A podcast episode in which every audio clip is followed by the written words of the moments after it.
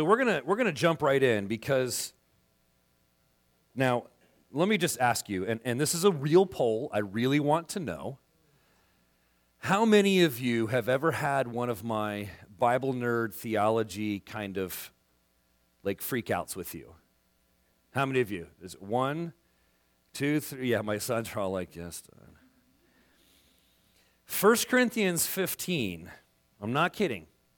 Thursday afternoon, I'd done so much studying, so much studying. Then I did a two hour session with two scholars going through and discussing the Greek and everything in here. Like, total nerd moment. If you have glasses, push them up. It's a total nerd moment. And at the very end, this huge picture comes out, and, and I've got, you know, lines and notes and everything all in here. There's so much in 1 Corinthians 15, we're going to have to do it in two parts. But the services are going to be five hours long. So, I'm just kidding, um, partially. Because I would love for them to be that long. I'm sitting in my office. All of a sudden, I get up. My poor wife, she's working on some children's ministry stuff. And my door flies open and it hits the wall. And I'm like, I can't handle this. Something huge just hit me. So I'm going to try. And I boiled it down and boiled it down and boiled it down and boiled it down and prayed to see how God wanted to, to break this down for us. Because it's important that when we understand Paul's letter to Corinth, you guys can turn to 1 Corinthians 15, it's what we'll be studying today.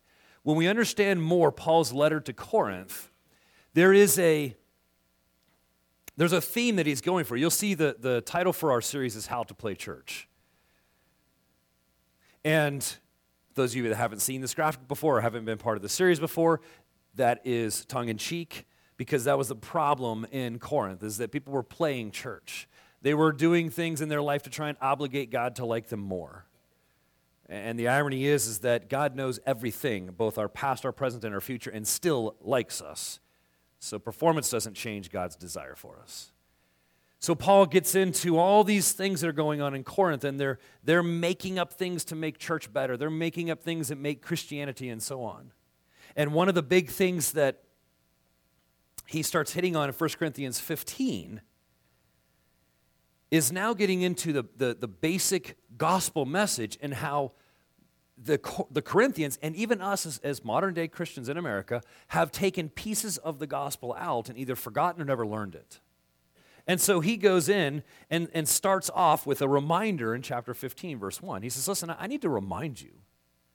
And I think for us, whether you've been following Christ for, for five minutes or 50 years, we need to be reminded because, well, let me, let me ask this question this way How many of you are the classic complicator.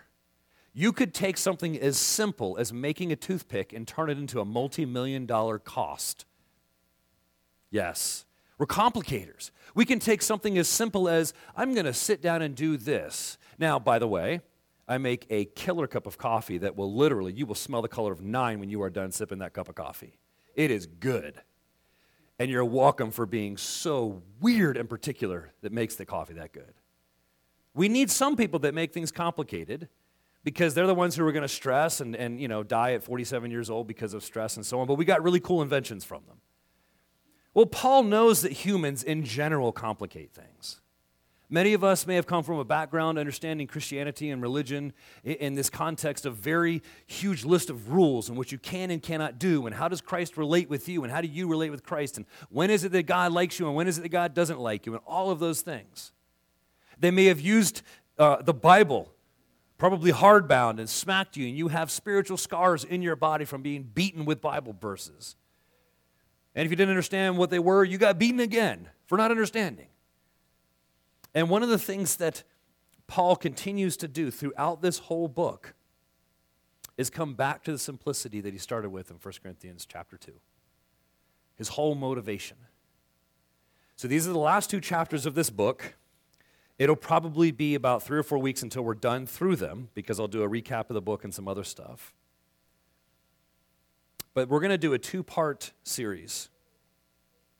It's going to be called Drive It Like He Stole It. Drive It Like He Stole It. Now, here's the reason why I say that because when you hear the term drive it like you stole it, What does that mean? That means you don't care what happens to it. You don't care what happens really to others because it's got someone else's tag on it. You, you don't care at all. You just have fun with it, you enjoy it, and then you throw it away. And you're done. We don't care about the consequences, even to the, the thing itself or to the people around us with that.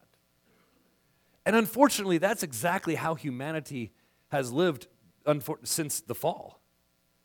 Even in Christianity, we drive it like we stole it. We don't treat our life and our gifts in a way that honor God, that, that give Him the glory and the attention for what we have. And I remember I had my wife say to me at one point, Actually, no, I'm not going to use her. Um, she deserves some privacy. I was doing, actually, it was about two years ago, I was doing some marriage counseling. And the couple, who's actually not, not here, so it's okay, they said to me, the wife said, I'm pretty sure he thinks I'm ugly. And I know it's true. And he said, No. I've nev- never have I said that, and I always say the opposite. I do believe that you're beautiful. I do believe that you, you are a gift to me, and so on. She goes, Stop lying. And I just stopped right there and I said, Listen, you, sir, keep saying what you're saying, and you own that and never change it and never give up on that truth. And I looked at the lady and I said, You need to stop telling God that he screwed up because you are beautiful. And I don't care what the world says. The only one that determines if you're beautiful is your creator and your spouse. That's it. And so when we think about going through the, uh, the scriptures and we start looking at you know who defines our priorities with our gifts and our talents and the things that God built into us, it's not us. It's not us. If I need to understand better how to use my vehicle, where do I go? The best thing is the manufacturer, not the dealership, the manufacturer. The manufacturer is the one who built it, put all of those things in it. How many of you have ever had a car and it's been like 10 years and some kid sits down and it presses a button, you're like, oh, I didn't know it did that? Yes. I have things that my, my electronics do that after 15 years of owning them, all it takes is for a six year old to go, bop, bop, bop, bop, bop, goes, hey, dad, check this out. I didn't know it could do that. Why didn't I know that? Because I just engaged with it how I felt, how I wanted. In my late 20s, I had always been teaching and, and leading and, and, teaching different classes and so on, but I had never actually, what, what I believed, actually preached. And I had a guy who said, Joe, I'd really like to mentor you and work with you on, on that. So we had an uh, 18 month mentoring class with a couple of the guys, and one of the requirements was to preach. So I preached, and I got done, and, and, and I came down and sat down next to, to my mentor, and we were talking about how things went, and he goes, he goes, that was great. God really spoke to me. And I go, I didn't know I could do that. I didn't realize God had put that in me until someone gave me a challenge. And it was incredible to see what God has continued to do with that over the years. So the challenge that I have for us for this two-part series in 1 Corinthians 15 is this is to, to change drive it like we stole it to drive it like he stole it. It changes our mentality. It says, well, I'm going to go back to the manufacturer, the one who gave this to me, who built this for me, and say, what do you want? How, how do I find that purpose and, and that, that motivation in life? We're going to read through 1 Corinthians 15, but here's what we're going to do flip to the very last verse, and then we're going to read through halfway. The very last verse of 1 Corinthians 15 says something, starts with a word, therefore. And Paul takes 57 verses to get his point across. We know Paul. You guys think I spoke a lot. Paul would teach for like 24 hours. People would pass out and fall out windows. So, and that's why you guys have chairs in case you pass out. Verse 58 says this Therefore, after all the things that I'm going to teach over the next two weeks, therefore, my dear brothers and sisters, stand firm. Let nothing move you. Always give yourselves fully to the work of the Lord, because you know that your labor in the Lord is not in vain. Now, have you ever had a job or, or something that you did and, it, and, it, and it, just, it just fell apart in front of you? All the work that you had done, everything you had put together, all of it. How many of you have that brat little brother or sister that broke the puzzle of the toy on you growing up? Nobody. So you all are the brat? Is that what it is? You're the ones who broke my stuff, right? I'm the oldest, so every one of them are all brats. They always broke my stuff. Everything's ruined. All the work was for nothing. Here's the thing for us to realize all work for God is worth everything. It's impossible to not have a return on investment when we invest in God. That's neat, Pastor. I've heard that before. Then you need to listen better because it's so true. There's never a time that praise and worship is the it's the wrong time. You're not going to start praising God and someone's going to go too soon. Never going to happen. It's always time to praise God. What if this happens, Joe? It's time to praise God. What if this happens, Joe? It's time to praise God. He's the Almighty, Most High, the creator of all things, the, the most innovative being before, outside of time, and after time. He deserves our worship no matter what our situation is. And this is where Paul is coming from in 1 Corinthians 15. And he says, in that context, dear brothers, stand firm. Let nothing move you. There are going to things, be things that move us in our life. There are going to be things that feel like a wrecking ball that throws us 500 feet away from where we think we're supposed to be. But we can't have anything move us off the foundation of God. Nothing can move us off of that. Anytime I do any mentoring or counseling with people, sometimes it'll feel like I'm negative to passions and desires and, and giftings and strengths. But whether it's doing one to one men's mentoring or marriage counseling or, or working with a group of people, we're, we're starting up a, a leadership thing I'll talk about uh, after the teaching. Without a strong foundation, it doesn't matter how much performance we add to our life as Christians. If we don't have a strong foundation, we don't have anything to stand on. That's why we're going to study verses 1 through 57. Not today, but over the next two weeks. Because we've got to have that strong foundation. We have to have. Let's, let's read a couple of verses because I'm going to knock out uh, a couple of things. Let me give you two points. This is, this is what I want to start with for this series. Number one, based on verse 58 and everything we're going to study, this is what God is saying to us. We can have an unmoving purpose and identity. Think of that. How many of us would absolutely love to have an unmoving purpose? Something that you know that, that I'm, I'm always know what to do every day. I know that's what I want. What about an identity? Something that can't let us down. Something that says, I am who I am because of something outside of me says that. And I sure hope it isn't a friend or someone else because they wake up grumpy one day, which is pretty much December through February. Everybody wakes up grumpy in Alaska. Someone's opinion changes of me and my identity is crushed. But God's opinion of me hasn't changed. Here, here's something to realize. If you have not got the book, What Does God Want?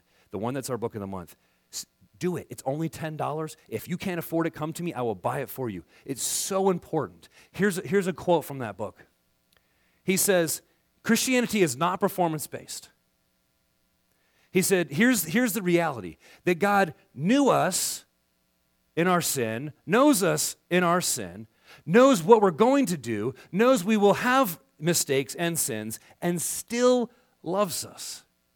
At the lowest we've ever been, at the darkest we've ever been, at the most horrifically disgusting we've ever been, He still loved us. That's a huge, huge fact we have to realize. That because I come to Christ, it doesn't all of a sudden go, okay, well, I loved you, but it was a trick. Now you have to do tricks for me and dance and, and do all these special things so that, so that I can love you more. God's message to us is that it's never been performance based. There's nothing I can do to make him love me more because he loved me at my lowest. So anything I do is just a gift in that case. That's a beautiful thing. That's a beautiful thing. And that, that, is, that is what God offers to us when we're truly living all within Him. Here's number two point. These are kind of the, the basis for what we're going to read through here in a minute. We have, have, have to be dedicated to His work. See, the, the, the, the necessary thing with belief in God or belief in anything is that if I believe something, I unbelieve the other things. Here's a great example. If I said to you, every chair in here has one stick of dynamite and a 30 second timer on it, none of you could say, I believe it, and not get up unless you're suicidal.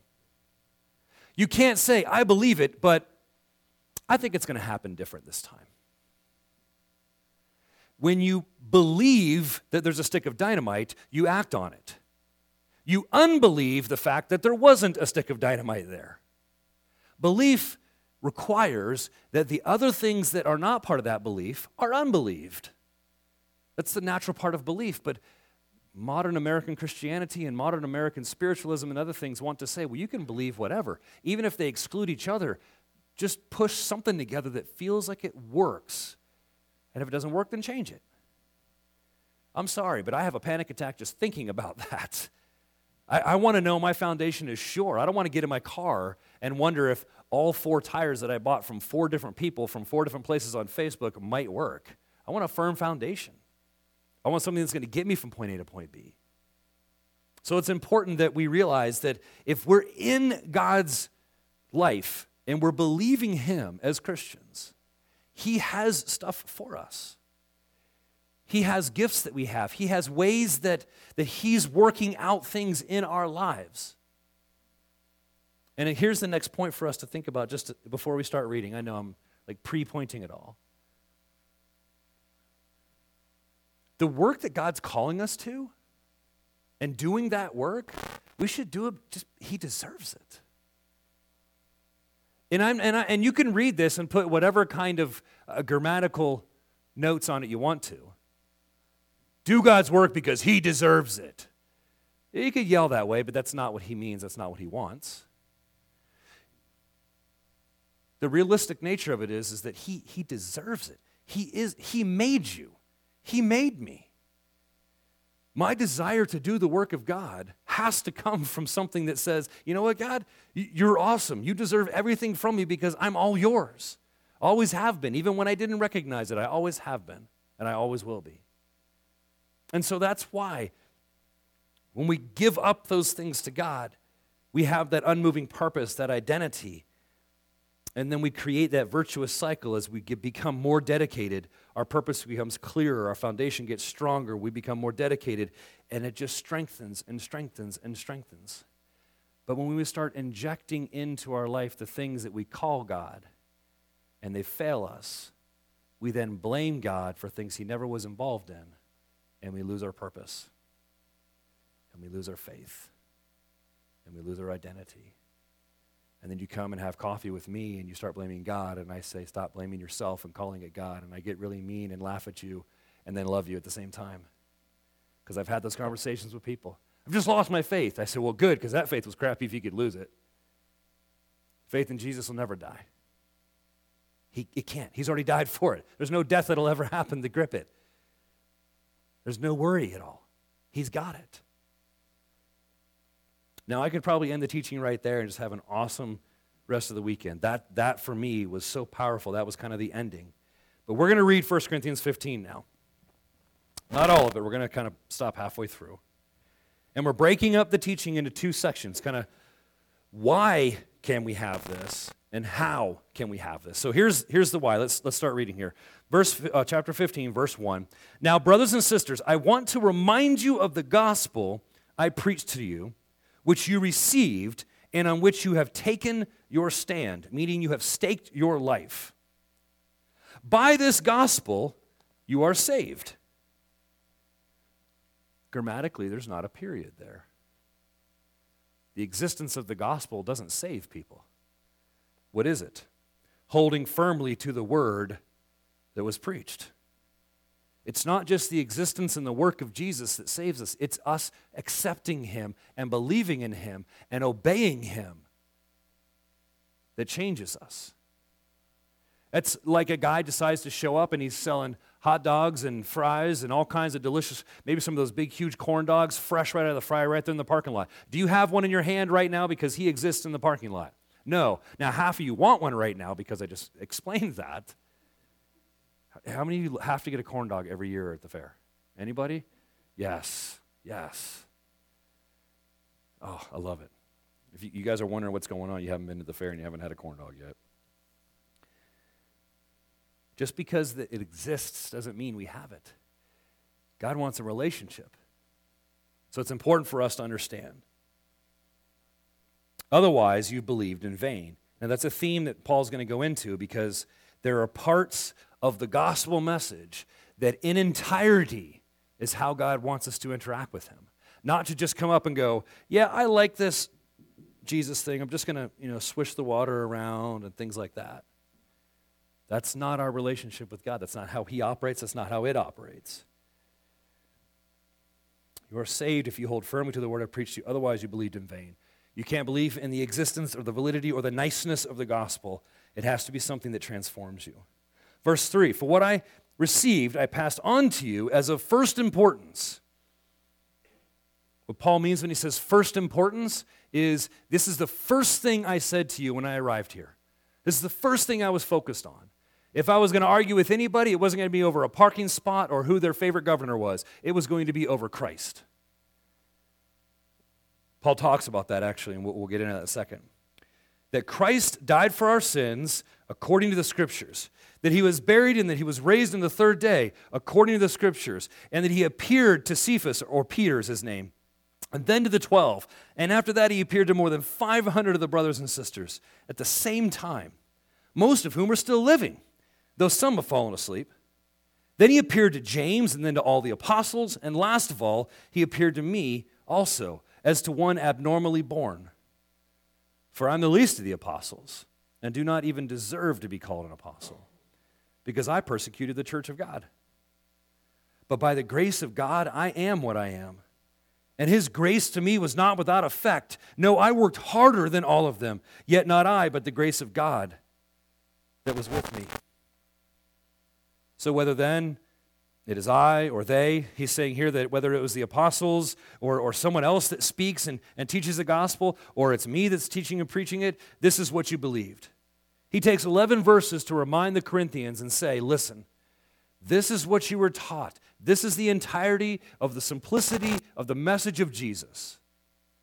He clearly lays this out. And the reason for that, and you'll, you'll notice this in Scripture, you notice this just in relationships. Sometimes we have to kind of remind of the context. If Paul started on verse 12, he wouldn't have a basis.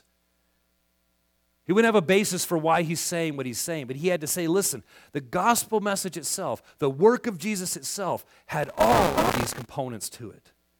All of these theological things. And not only do you have a reason to believe it? You have all these witnesses that have said, Yeah, I was there, I've seen him. So they have very little excuse to not believe and not be affected by it. So you know when Paul's starting to give a good basis and a foundation, that's actually when you start to get a little uncomfortable.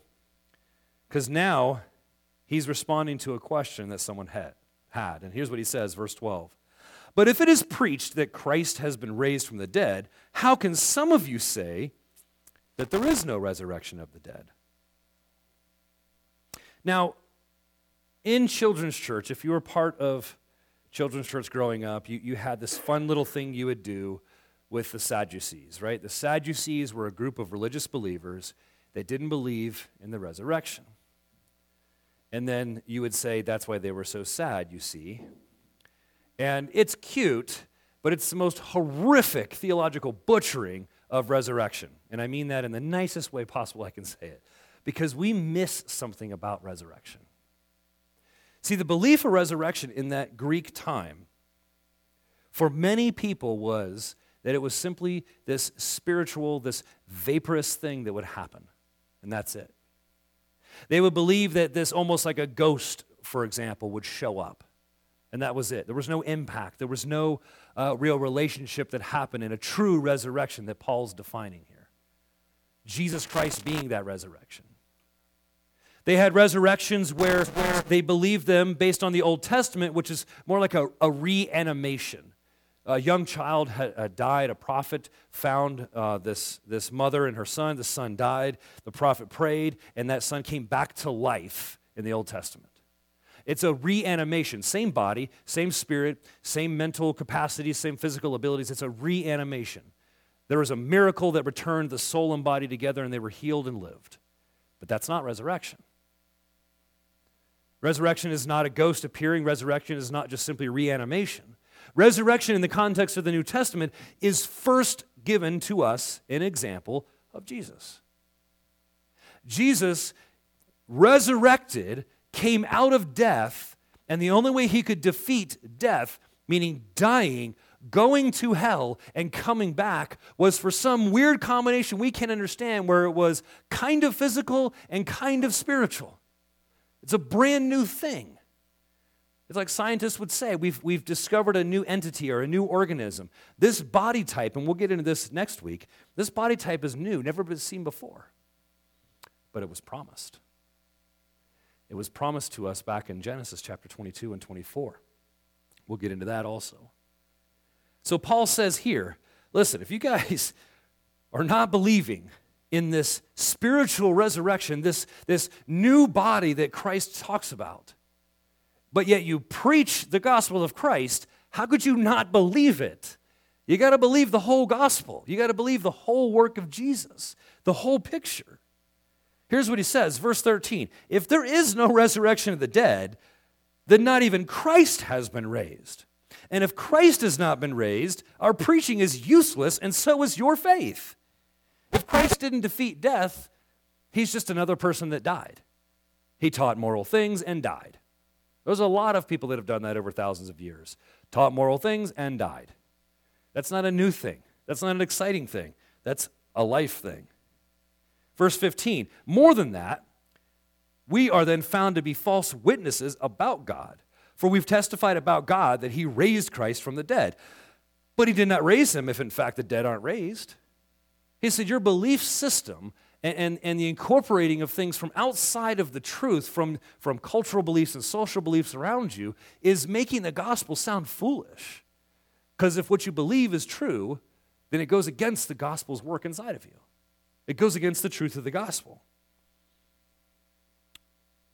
Verse 17 And if Christ has not been raised, your faith is futile, and you're still in your sins then those also who have died in Christ, they're lost. It's over. If only for this life we have hope in Christ, we are of all people to be most pitied if Christ wasn't raised from the dead.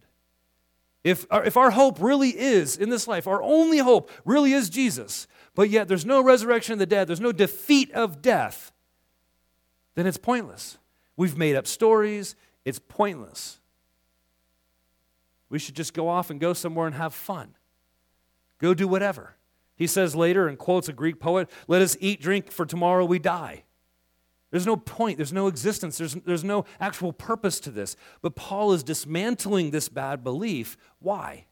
He's dismantling this bad belief so that we can have a firm foundation, that we can stand firm when things come against us. Verse 20, Paul uses a great but here, and he says this But Christ has been raised from the dead the first fruits of those who have fallen asleep. For since death came through a man, the resurrection of the dead comes also through a man. For as in Adam, the human Adam, all die, we inherit the death from humanity. In Christ, all are made alive. We're going to get into a couple of things that are confusing, and I'll cover them this week and next week. Verse 23 But each in turn. Christ being first, like I said, remember, Christ is the example of this new body, this resurrection. Then, when he comes, those who belong to him. Then the end will come when he hands over the kingdom to God the Father after he has destroyed all dominion, authority, and power. Those words used there are generic words. When Paul used them, he meant the actual spiritual powers, actual entities People worship them as gods, people worship them as, as spiritual powers and demons, all kinds of things. He says here that they will be destroyed. There's a scholarly work that I was studying in the, in the, the section of the scripture that he wrote on. It's called The Death of the Gods. Those that are immortal, destroyed by immortality himself. Things that think they can come up against God and win will lose. And we're on the winning side in Christ. Verse 25 For he must reign until he has put all his enemies under his feet. The last enemy to be destroyed is death. for he has put everything under his feet. Now, when it says that everything has been put under him, it is clear that this does not include God himself. Again, Paul's saying God is not destroyed by death, death is underneath God's authority. So, resurrection does happen. Resurrection does or has happened, and it was to God Himself in Christ. Verse 28 When He's done this, then the Son Himself will be made subject to Him who put everything under Him. Don't worry about understanding some of the stuff. We're going to go piece by piece over the next two weeks. Verse 29 Now, if there is no resurrection, what will those do who are baptized for the dead? We're going to dig into that one too. If the dead are not raised at all, why are people baptized for them? And as for us, why do we endanger ourselves every hour? Why, why are we sitting here preaching Christ if I have no hope when I die? It's what he's saying. He says, use, use some logic here. I face death every day. Yes, just as surely as I boast about you in Christ Jesus our Lord. If I fought wild beasts in Ephesus with no more than human hopes, what have I gained? If the dead aren't raised, let us just eat, drink, for tomorrow we die. Don't be misled. He quotes one of their own poets Bad company corrupts good character. I think it's funny when people quote that and say it's a Bible verse because it's actually from a Greek poem. It's in the Bible, and Paul used it to get a truth across, but it was originally part of a Greek poem. Anyway, verse 34 Come back to your senses as you ought. Stop sinning, for there are some who are ignorant to God, and I'm saying this to shame some of you.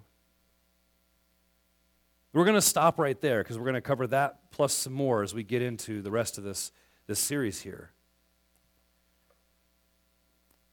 But as Paul goes through this, he establishes this, this truth of Christianity, this truth of a resurrection, this completeness in the picture of the gospel, so that he can expose the fact where the Corinthians have pulled in other teachings, pulled in other thoughts, or not get, gotten rid of their own foolish thoughts.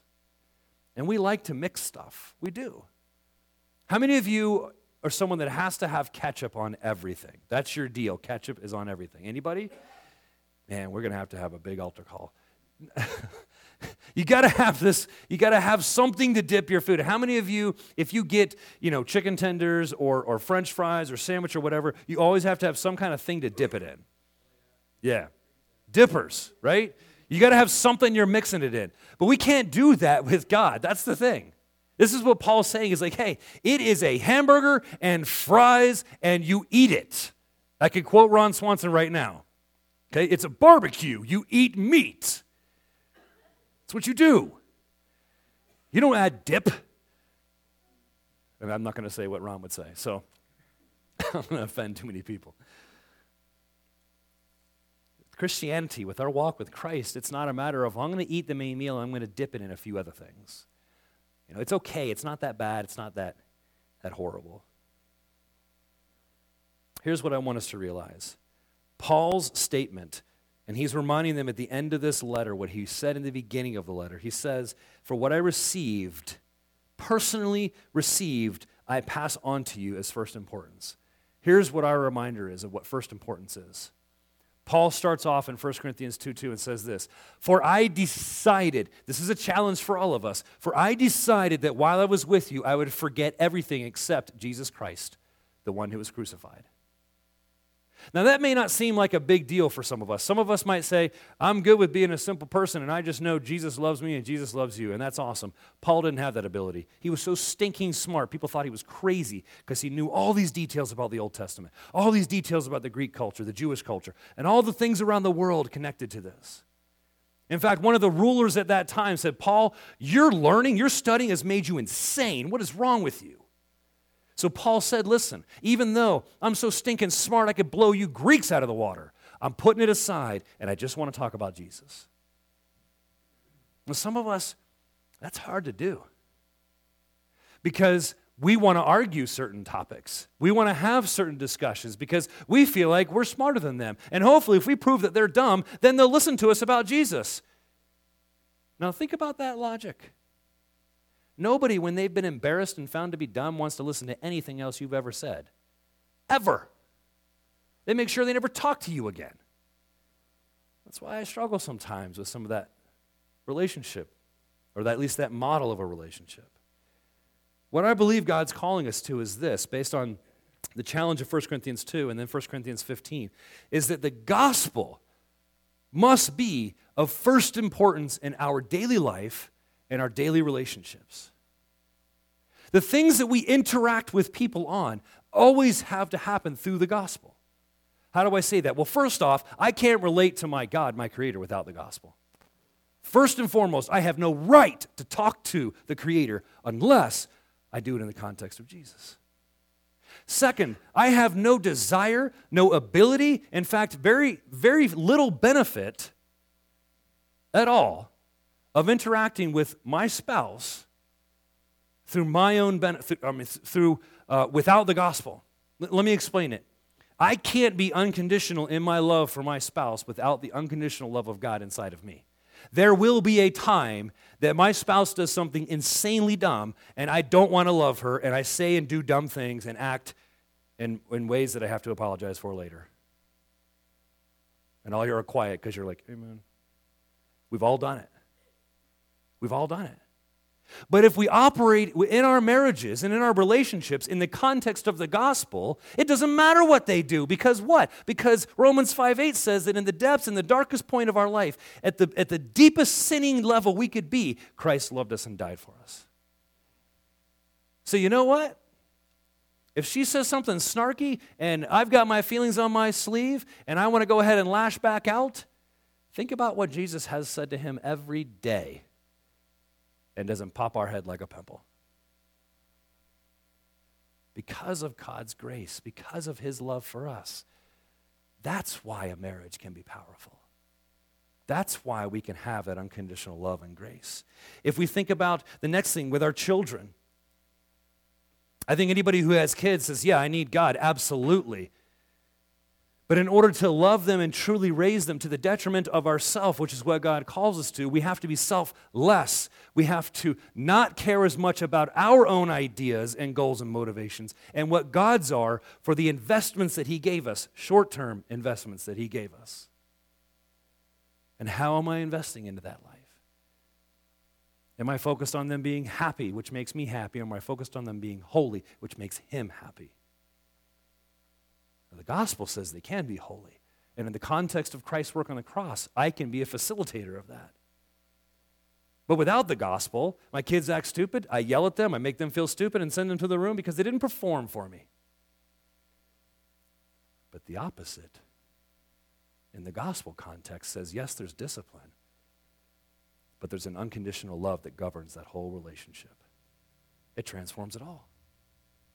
Next, when we get into our friends and, and our jobs and everything else around us, if the gospel is the, the, the lenses the glasses that we approach the world with, we'll see the world through Christ's eyes. We'll see our spouse, ourselves, through Christ's eyes.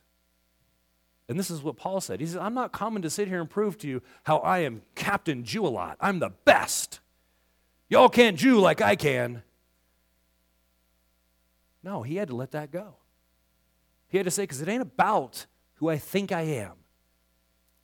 It's about where Christ made me, and He can make you that. The gospel had to be of first importance. The temptation a lot of times is to engage in a, in a, selfish endeavor and to engage in a political endeavor. I've never walked away from so many conversations like I have in the past two weeks during this government shutdown. Everybody has an opinion. I don't care if you're Trumpan or Democrat or Republican. I don't care. I'm not going to pick a side on it all. And it's kind of funny, it's fence, it's pick a side. I'd rather have a conversation about Jesus. Yeah, but this is important. No, it's not. Because one day, a thousand years from now, there ain't going to be nothing here but Jesus. That's it.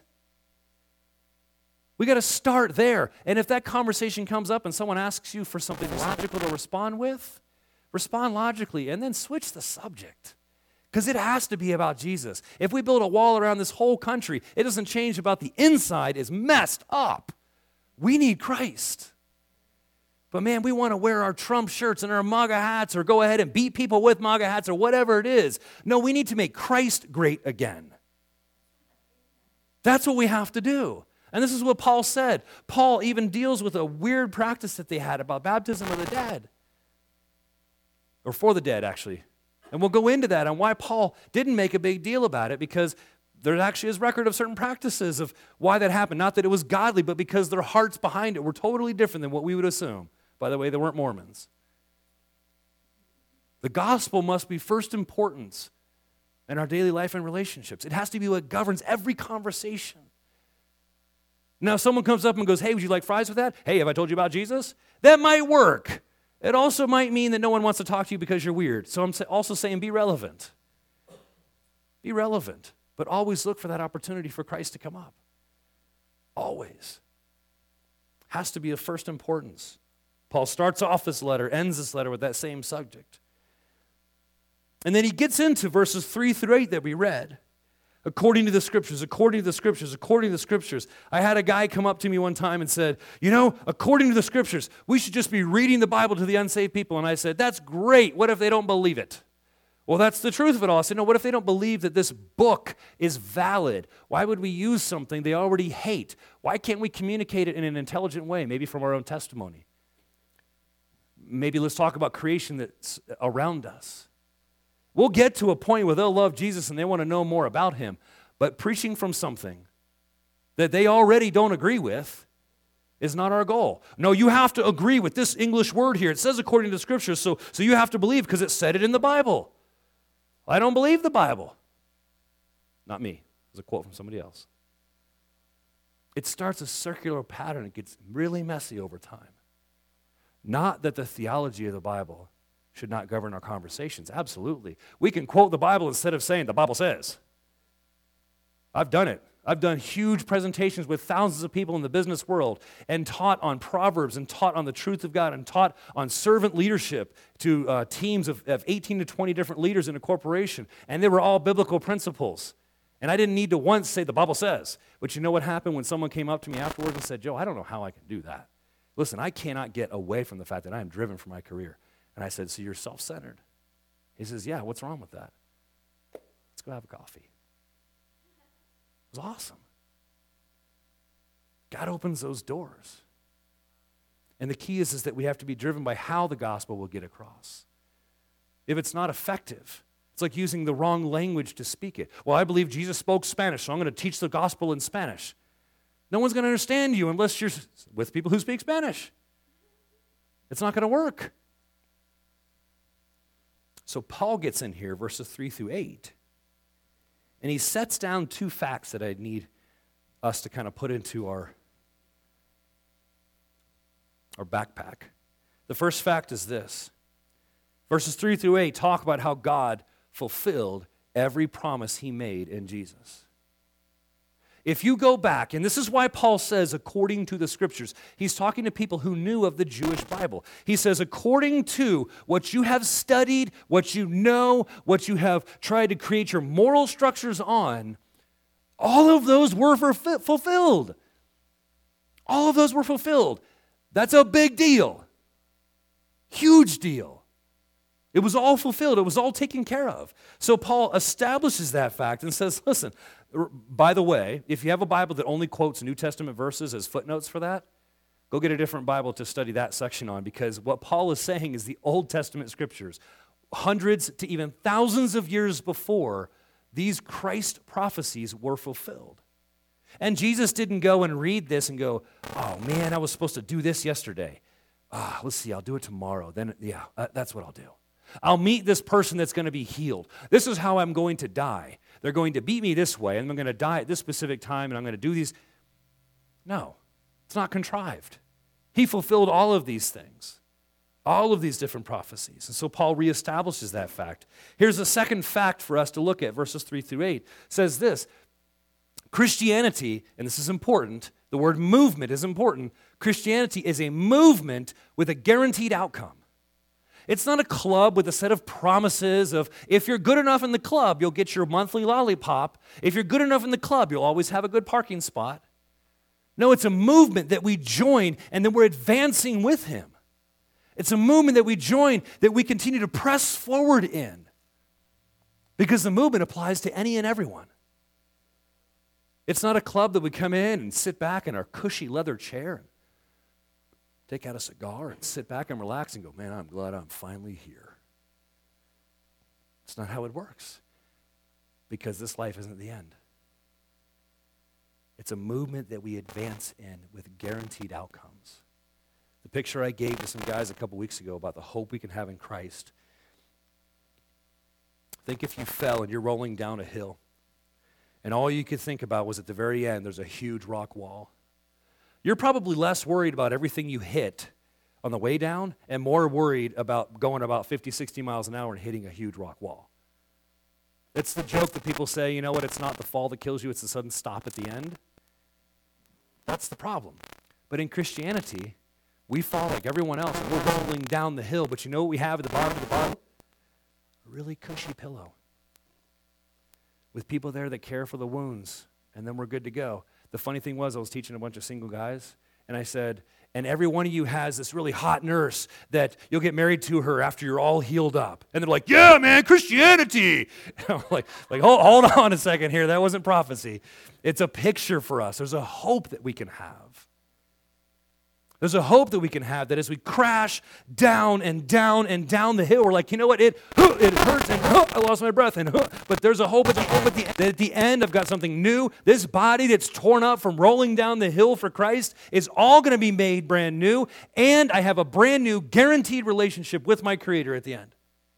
Thank you. I'm so glad someone said amen because I was about ready to yell amen. That's incredible. Drive it like he stole it, man. Dedicate that life to him and know at the outcome, if it means that we're broken physically, and it's got a brand new one that cannot fall apart ever. By the time I was 29, I had four back procedures done. Trust me, you're getting an amen from me on a new body. I've still got screws and metal in one leg that doesn't work right. When it gets cold in the wintertime, all I can feel is a piece of titanium sometimes. I'd love to have a new body. Some of us in here like, yeah, can it happen now? It's important for us to realize that we have that guaranteed outcome, but it's, it's a movement that we're joining and advancing towards. We enter into the kingdom and advance with the king. Paul continues now in verses 12 through 19 and starts to get into this resurrection of the dead. And what he's doing is he's exposing the cracks in their foundation of faith. He's poking at the problems in there. And, and here's the thing that he does, and I think he says this very clearly, and we'll go into it. We have to understand Jesus' whole mission, or our faith has cracks. Our faith has problems. And this is what Paul's saying. He goes, You guys are Christians. I get that. I'm not even doubting your salvation. But what I'm saying is, is your adoption of Christ just appeared like a ghost is minimizing the fact that he fulfilled a massive promise from the Old Testament. A massive promise. Genesis made this promise. I'm just going to hint at it real quick. Genesis chapter 22 and 24. Abraham was told that your seed will be like the stars. The word numerous is not actually in the original language. The word is actually multiplied, almost like the word ascended, like Christ when he ascended on high. That we will be like Christ in his body not an earthly body, but a celestial body. Not something that's bound by the limits of sin and brokenness here on this earth, but a body that's, or as Paul said, a building of God not made with hands, eternal in the heavens. It's far beyond just a ghost came back and we're going to float around in eternity. It is a fulfillment of thousands of years of prophecy that our bodies are brand new now and have unhindered access and relationship with our God and His family. If we don't have the understanding of the whole mission, then our faith can begin to have cracks. I'm not excited about being a ghost, but I am excited about being a superhero. That's that was funny because Jesus walked through walls and appeared and re- we're going to be like him. Come on, guys, get excited. How many of you like comics or any of the superhero stuff? Marvel versus DC? Anybody? Come on, there we go. Every single one of you would love to be able to put on a cape and, and tights and fly around and do something. Some of us shouldn't do that in front of others. But I'm going to get texted a bunch of pictures like, here's me, a Superman, Pastor. now I have to pray for forgiveness. Yeah, y'all gonna get a text from me in, in a Batman suit. That's what it is. I know that's terrifying. I'm sorry. I shouldn't have done that. I need, I need to walk forward on my own altar call. We must understand Jesus' whole mission, or faith has cracks. Here's what I want us to get across. We will minimize the gospel, and I don't mean it that we do it on purpose to be uh, wimpy. We'll do it because we forget the entirety of Jesus' work. Here's the first thing we'll do we'll think the purpose of Jesus was to share morality. But that's not what his purpose was. Did he do that? Well, sure. But plenty of moral people have come and taught and died. So there's not really anything that's important on its own. The purpose of Jesus was not just to come and share morality. Next, the purpose of Jesus was not to die. The purpose of Jesus was not to come and share morality and then just die. Why? Because all of us can do that. I can preach morality, I can die. There had to be something more to his mission. So, share morality, dying, which it's not new news. Everybody's been doing it for thousands of years. The purpose of Jesus was not to just come back to life, meaning be reanimated, that he fell off the cross and then all of a sudden goes, Whew, okay, finish that one. Because that was already something. The reanimation thing had already happened as miracles of God in the past. No, Jesus' work was something that was beyond what any human can do. It had to include God. It had to include fulfillment of promises. There is no man that could have died a perfectly moral life. And even if they did, they still had to have God to defeat the God in death, the spiritual power over death. They had to have the authority over that. Jesus had a whole mission, a complete mission. Here's what it looks like Jesus' purpose was to come to earth as human and come to earth as God. How does that happen, Pastor? I don't know. I don't know. But he was 100% man because he had to have 100% of the punishment of man and 100% of the ability to take on the, the rule of death that was on man's body and soul. But he had to be 100% God because he had to defeat that death and provide the path out of death and give that new body and fulfill the promise Think of it like someone who you keep trying to press through and press through those alders. And you can't press through it until the right person comes through and they just go barreling through and then they come out the other side and they go, I made it. You follow the person who defeated the undefeatable to get out of it. God had to come to earth as a human and come to earth as God, but that's part one. It's only a part. The next piece, piece is his purpose was to live with full reliance and unhindered relationship with God. Again, that's what's promised to us in Christianity. We like to mess it up regularly, where we depend on ourselves, we hinder the relationship. The Bible uses the phrase quench the spirit. Another word you could use is you could put a picture in there like you're choking God from speaking in your life, if that helps understand that scripture better live with full reliance and unhindered relationship with God. Next, with Jesus' work, he had to die to get what man deserves because we couldn't pay for that. All of these pieces are requirements of understanding the gospel. And yes, I may be preaching to everyone here that's converted and so on, but Paul even had to do that to an entire group of people to remind them of what this gospel is. If it's of first importance, do we know it? Do we know it? And the last big piece was that he had to resurrect so he can defeat the eternal hold on humanity. We don't get that. We've been living under 2,000 years post Christ's work, and we don't have even the memory to go back. And man, I remember in the old days when people couldn't resurrect. That's not what we say, that's what they said in this time. It was a whole foreign thing for, for this resurrection to happen, this new thing. It had been promised for thousands of years. But the defeat of death was never possible. Death was the end. But now, because of Christ, there's a victory that comes, there's a resurrection. How it happens, the details of the body and so on, I don't get. We can't understand it. God says it is a heavenly thing. It's not made with hands. It's not something that I can contrive and model in my mind and go, oh, I know how to have a celestial body. No, he says it's our gift. It's our gift.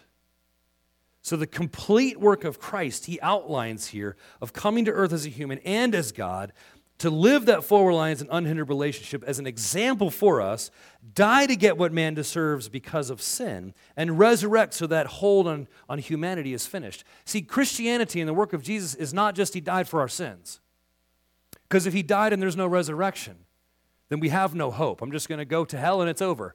Oh, yeah, there was a guy here that paid for you, but uh, he didn't win. I beat him up, and so I still got you. It had to finish that work. He had to pay for the sins and then get rid of the horrible person in charge of that, get rid of the title deed to humanity, and take it himself and leave victoriously. Otherwise, there is no point in saying Jesus died for our sins, as Jesus died for our sins, kicked the snot out of hell, and then rose again in a brand new body fulfilling our promise for us. That's huge. That's huge. And that's why Paul ends in verse 58 and says, Therefore, guys, man, you, you can stand firm. You can have an unwavering hope. You can keep going and devote yourselves fully to the work of the Lord because you know that the work you're doing in Jesus is never going to be fruitless. Never going to be fruitless. There's going to be a hope to it.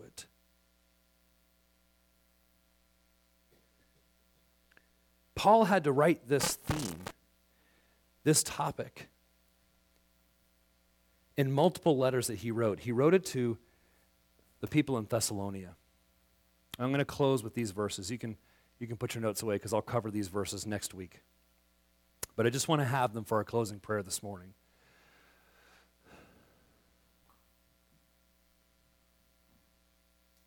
The closing prayer is going to be dedicated to understanding the cross and the resurrection.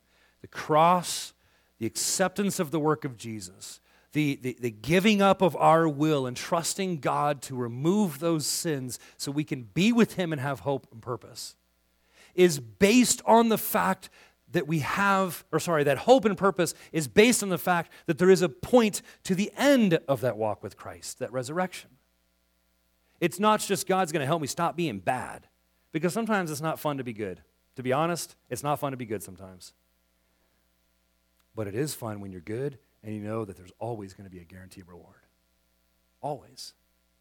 I've had plenty of times I did good things and nothing good happened because of it.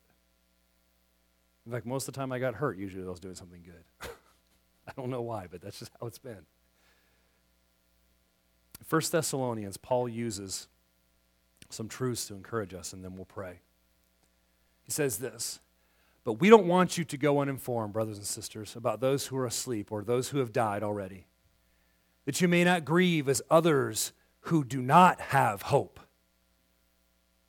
He says, I don't want you to look at your Christian brothers and sisters that, that, that have died and sit here and worry, uninformed about the complete work of Jesus. The Christianity is not about some guy came and died for your sins, we don't know what happened after that. He came back and said, winning, took it over, proved it. I don't want you to grieve as others who have no hope, for since we believe that Jesus died and rose again, even so, through Jesus, God will bring with him those who have fallen asleep. If we are in Christ, the end of this physical life is the starting line for the life that matters. If we're in Christ.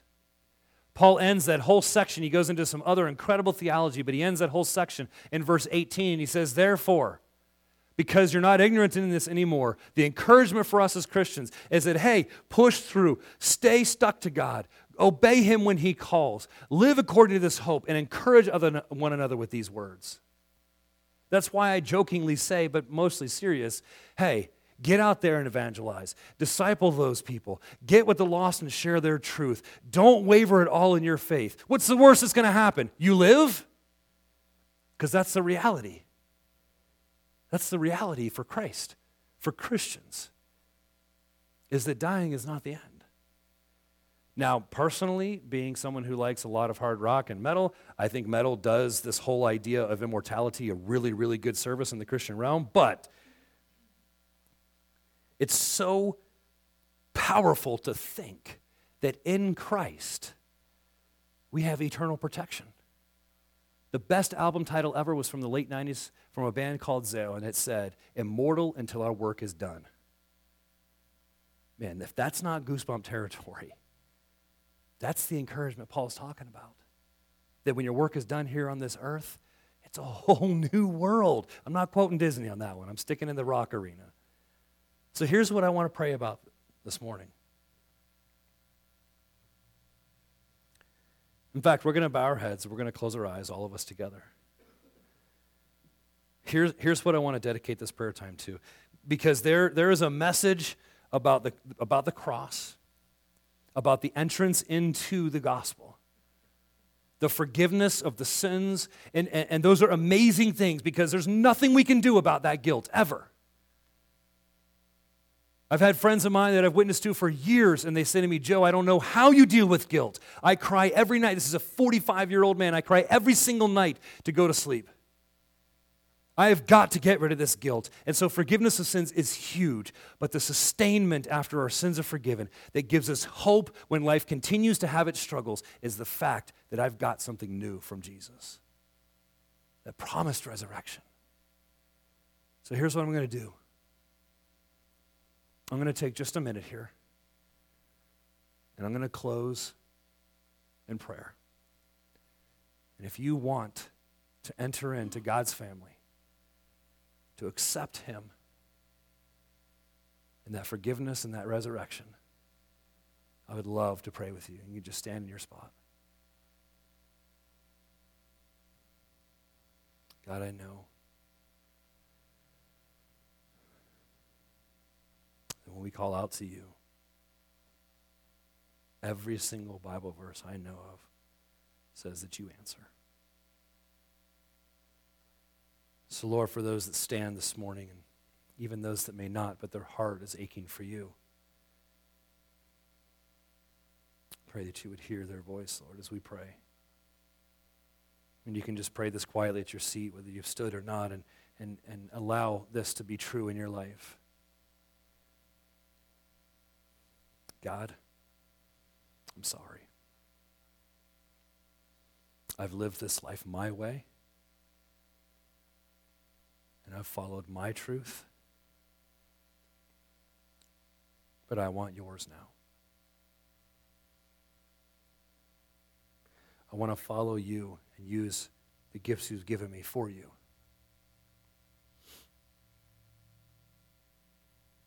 And I want that hope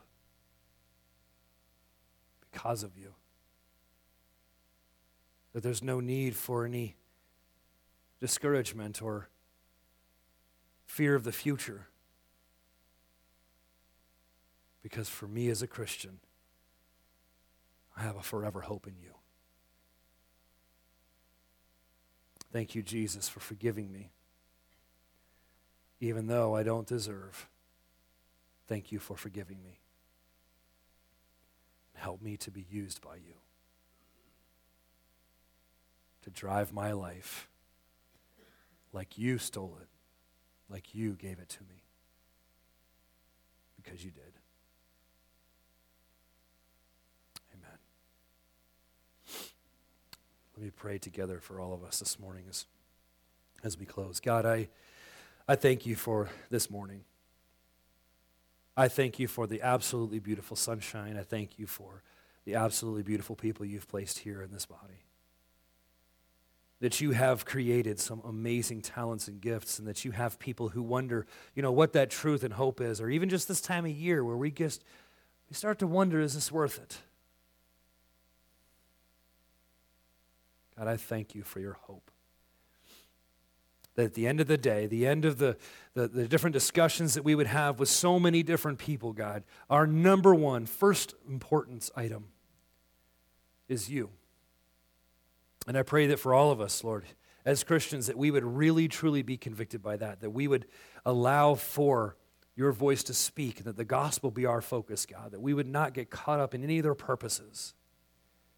And just like so many of the songs we sang this morning that return us to the heart of who you are, God, Lord, may we return to the heart of who you are and let your core desires drive us towards your truth.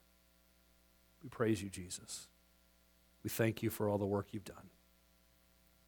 Amen.